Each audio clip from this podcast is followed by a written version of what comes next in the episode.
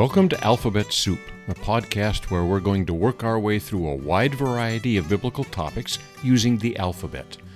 Our goal, of course, is to understand the Bible better, but we also want to find ways in which Scripture applies to our daily lives. So, with that intro, let's get to it.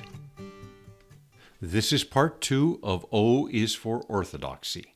In part one, we saw that the word orthodox is made up of two Greek words, orthos, which means straight, and doxos, which means words or teaching. So it is straight or accurate teaching. That the opposite of orthodoxy is heterodoxy. Hetero means other or strange. So two compound words, orthodoxy, heterodoxy, correct teaching or incorrect, strange uh, teaching. Orthodoxy is a word that we're familiar with and, and familiar with that meaning, but as it turns out, that is not the Greek word that that communicates that in the New Testament. In the New Testament, it doesn't use orthodoxy. It uses the word hugiaino, which is a Greek word that means healthy as opposed to sick. It is good teaching. It is sound teaching. It is healthy teaching or doctrine. This word occurs six times in the New Testament.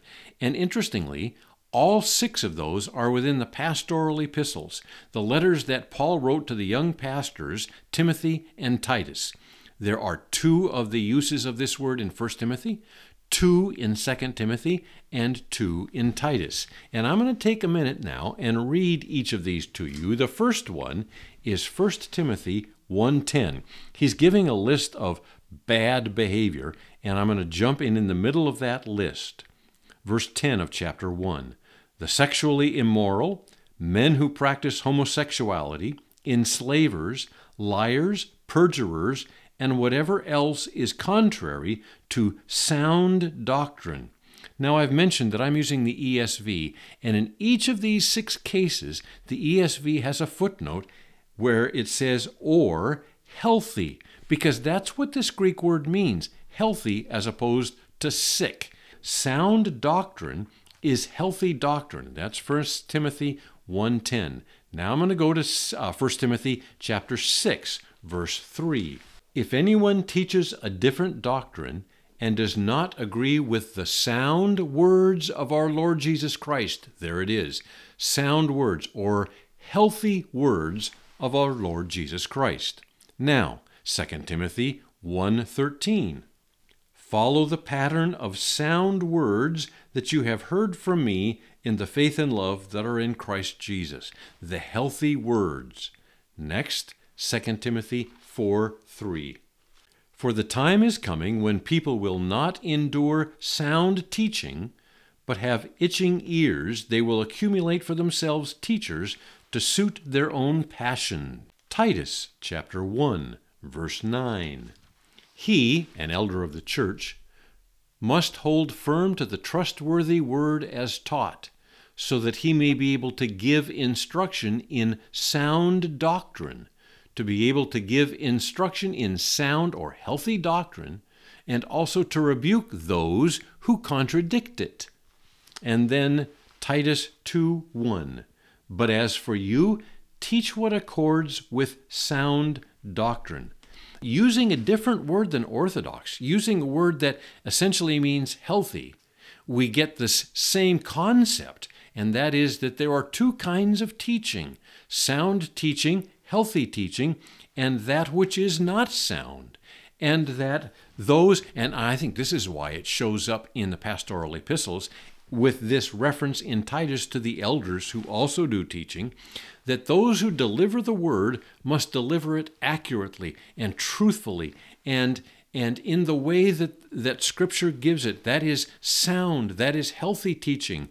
And it also then suggests, it implies that there is a problem that exists as early as the first century, that there is false teaching, there is unhealthy instruction that is going on out there, and that it is critically important that the shepherds of the flock who teach the people the Word of God must teach it uh, soundly, correctly. What we would say, using the languages we do today, is orthodox.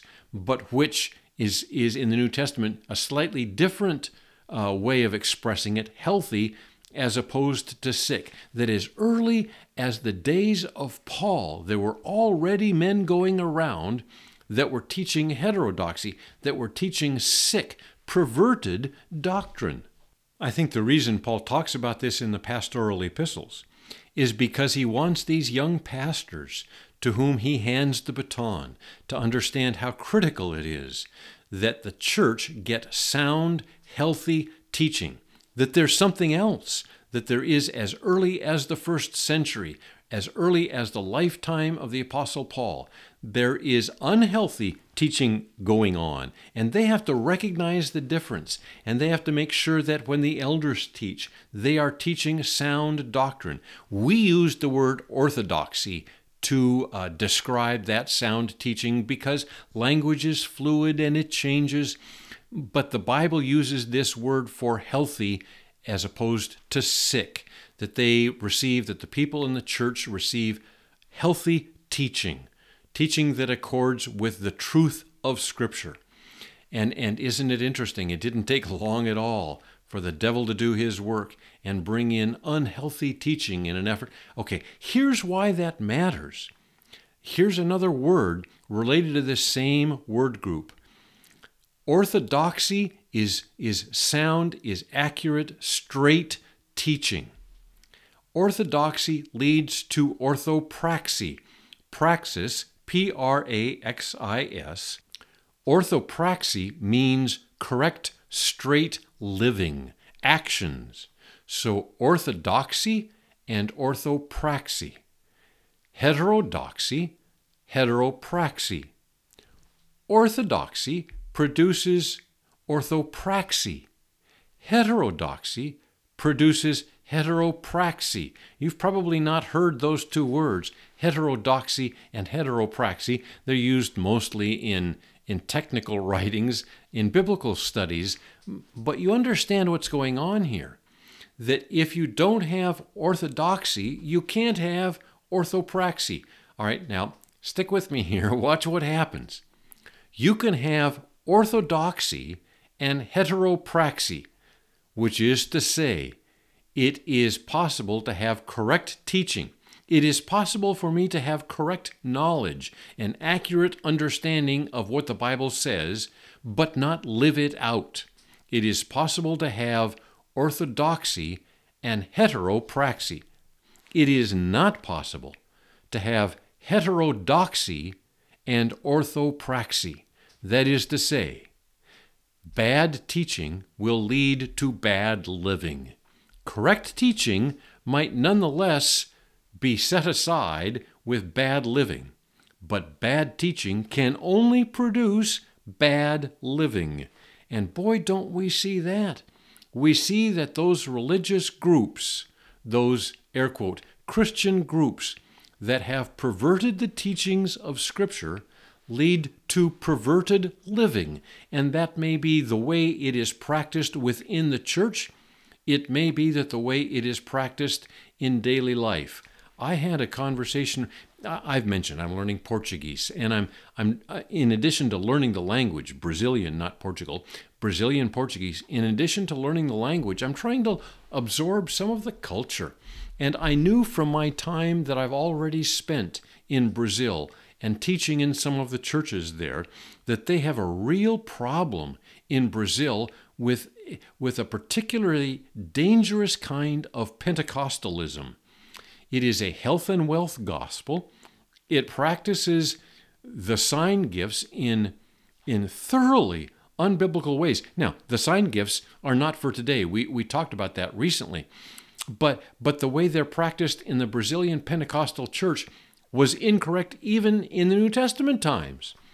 And out of all of this, comes a real hierarchical structure where, where the, the, they're, they're small cults and they exist in pockets that are unrelated to each other. And in these groups, there is a male leader who is the authority in that group. And he says, I'm the authority, and I'm the only one who knows the truth, and you will do what I say. And you get you get heterodoxy, you get false teachings, And one of the things that seems to be especially common, at least in Pentecostalism as it exists in Brazil, but my impression is that it's the same thing in other Latin American countries, is a real paternalistic, uh, male dominated uh, uh, environment in which the husband is the absolute authority in the home. And the wife is not listened to. She is told what to do and when to do it and how to do it. And not surprisingly, there is a very uh, high occurrence of, of physical and emotional abuse by the husband on the wife. You see, heterodoxy leads to heteropraxy. Now, there's just one example of that that I'm familiar with, but we can look at church history and see this happening over and over and over again with the rise of cults that have unhealthy, inaccurate teaching, heterodoxy, and it doesn't take long at all for that to produce heteropraxy. And that praxy, that heteropraxy may take on a wide variety of forms, but it is unbiblical. And what is what grieves us all is that when that heteropraxy is what the unbelieving world sees as representative of Christianity. And it is not representative of Christianity. It is heteropraxy resulting from heterodoxy. And that is why Paul stresses to these young pastors it is so critical that we have orthodoxy, or as he puts it, healthy teaching, or as it is uh, expressed in some Bible translations in these verses, sound doctrine. Literally healthy, but sound doctrine. What that means is we have to know the Bible well enough to identify the difference between orthodoxy and heterodoxy, between sound teaching, sound doctrine, and unhealthy, perverted doctrine. That requires that our church leaders, our pastors, and our elders, those who are teaching us, be fully literate in sound doctrine. Okay, so so when we did I, I don't know if you remember or if you were even with us when we did that. And we talked about inerrancy and inspiration, and we threw in illiteracy. And we talked about the fact that the Christian church is, um, the contemporary Christian church is increasingly illiterate. That we don't know our Bibles, and we don't know our Bibles and what it what our Bibles teach us because our pastors and other church teachers are themselves illiterate and or are willfully choosing to give us practical pablum, to give us praxy without doxy, to give us what what uh, Paul says to Timothy is uh, scratches itching ears instead of. And so if I ask you the question, here we are here we are, as I do this, I think I said this in part one. We are in that week between Christmas and New Year's. I want you to look back over the last year and ask yourself Do I know the Bible significantly better than I did one year ago? Do I know Christian doctrine better than I did one year ago? Because without sound, the teaching of sound doctrine, you cannot have sound living. It may not be a case of heterodoxy, sometimes I think it's the absence of either one. There's neither of those happening. And how do you get orthopraxy if you don't have ortho teaching? I know I'm old. I try not to turn into a grumpy old man, but sometimes I get really discouraged about the contemporary Christian church. And and our departure from sound doctrine, from the teaching of sound doctrine. It's not like we've become heretics. We've just stopped becoming anything. And as a result, the praxy, the living of the church, suffers. This has been an uh, imbalanced, unbalanced division of the two sections. And I suppose I should go back and re record all of this so they come out more equal in time. But frankly, I haven't got, I've got neither the time nor the energy to pull that off. But you understand, the word orthodox, as it's used in Eastern Orthodox, I hope that that sort of turned a light bulb on for you. And the, the importance, the, uh, the stress that Paul puts on sound teaching, orthodoxy, or healthy teaching, and the problems that are associated with heterodoxy or unhealthy teaching because it produces heteropraxy. And, and that will increasingly, as, as the contemporary church, to the extent that it abandons sound teaching, is going to show up in unsound living. Whew, goodness, I'm exhausted. Um, anyhow, again, thank you for your attention. I hope I hope this is profitable for you to some extent. Uh, feedback anytime you want to give it. Uh, ABC Soup Podcast at gmail.com or our Facebook page, Alphabet Soup.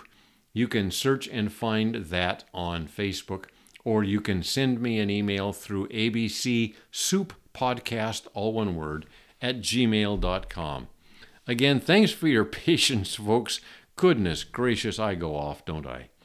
God bless.